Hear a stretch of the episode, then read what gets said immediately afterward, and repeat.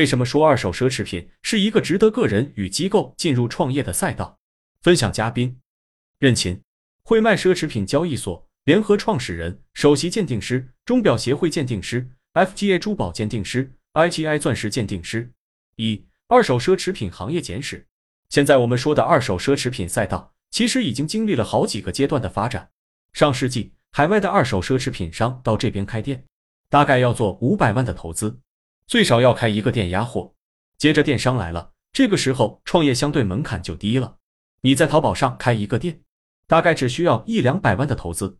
接着微商来了，创业门槛又低了。每一次技术的革新，都让我们创业的门槛降低，让更多的人进来，也让更多的顾客了解。后来就是直播电商，他们不压货，甚至是带着团队到各家二手奢侈品店去直播，他们帮别人把货品卖掉以后再赚佣金。这也是一种方式。现在还有一些是开工作室，只要花五十万就能做了。二，什么样的二手奢侈品才具有流通投资价值？首先，二手奢侈品要想有流通价值，必须有三大特征。第一大特性，它必须辨识性强，也就是说，你拎了一个爱马仕包包，别人能在五米开外就能一眼认出来。第二点，必须是标准化产品，比如手表、首饰，因为标准化才便于流通。第三点是流通性强，因为它在公开的三级市场的抵押典当都可以被典当或者拍卖。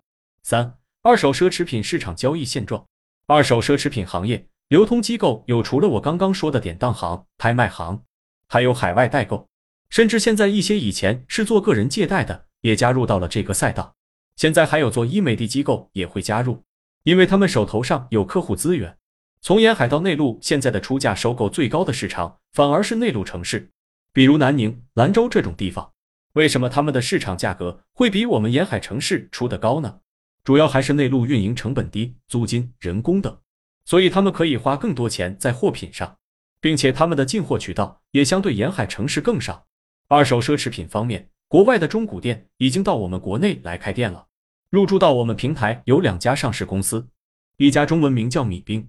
他们以前是专门做衣服的，后来他们转手做二手奢侈品了，并且在日本经济泡沫破裂的时候，二手奢侈品行业一下子就兴起了好多渠道品牌，像大黑屋、米冰就是其中的渠道品牌。四、为什么二手奢侈品会在经济下行时更宜于投资？二手奢侈品除了我刚刚说的标准化，还有辨识性强、流通性强以外，还具有国际化的特点，不像白玉、翡翠。我们要是出口的话，国外的人不一定接受。但是如果我们现在经济不好，我们甚至可以在这边收购，直接放到一些经济好的、能够出口的市场，而且估价也是按照世界标准来定。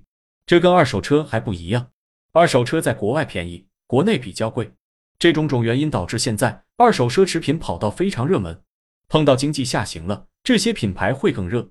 原因有几点，首先还是我们二奢品市场规模。中国在二零一八年成为了世界奢侈品最大的消费国，这就意味着咱们有海量的奢侈品存量。这些存量正好碰到现在经济下行的时间点，就像日本在上世纪经济泡沫破裂的时候，一下子缺钱了，股市停办，房市也碰到断供，就业困难，那么这些二奢品就要被释放出来。其次是这些年直播对顾客做的市场教育，那么到底谁在买这些二奢品？这又碰到了一个因素。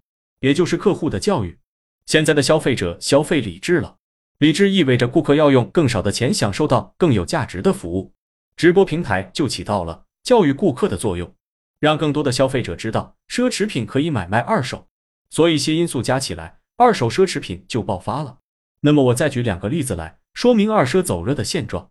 日本的米兵，他们每个夏天给予员工的夏季补贴是跟着自己股票走的。这两天他们的股票就特别好，大概是两千九百日元一股，是历史新高。现在经济下行，日本也有很多人把值钱的东西拿出来卖。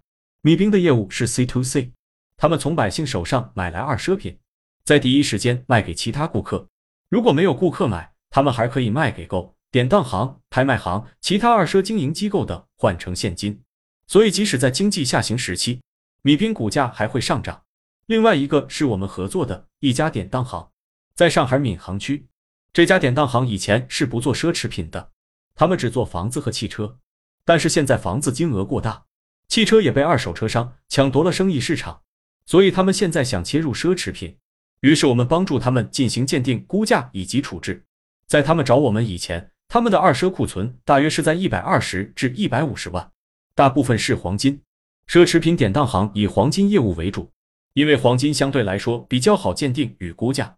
其三，疫情下缺现金的人多了，他们将之前物品典当出来贷款，而二手奢侈品就是很好的且轻量级典当物。疫情之后，周边的小业主、二手车商都缺钱了。他们把值钱的东西拿出来进行抵押，套现用于给员工发工资或者再进行生产，所以典当行的存货一下做到了价值三百多万，并且每个月都是以六十万到八十万元在递增。这个品类业务成功后，他们觉得典当行该回归到名品本业，因为典当行本身就是做名品的。以前汽车、房子太好做，而且一下子就可以做几千万，现在做二奢品其实是回归本位。其次。二手奢侈品是一个可以独立运营的细分赛道。二手奢侈品这个行业非常大，它独立就是一个生态圈。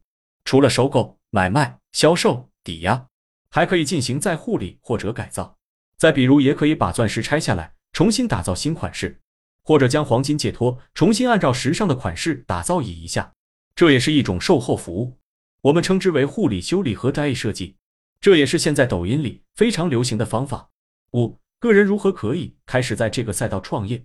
以我们平台为例，我们有一个创业项目叫做会卖合伙人。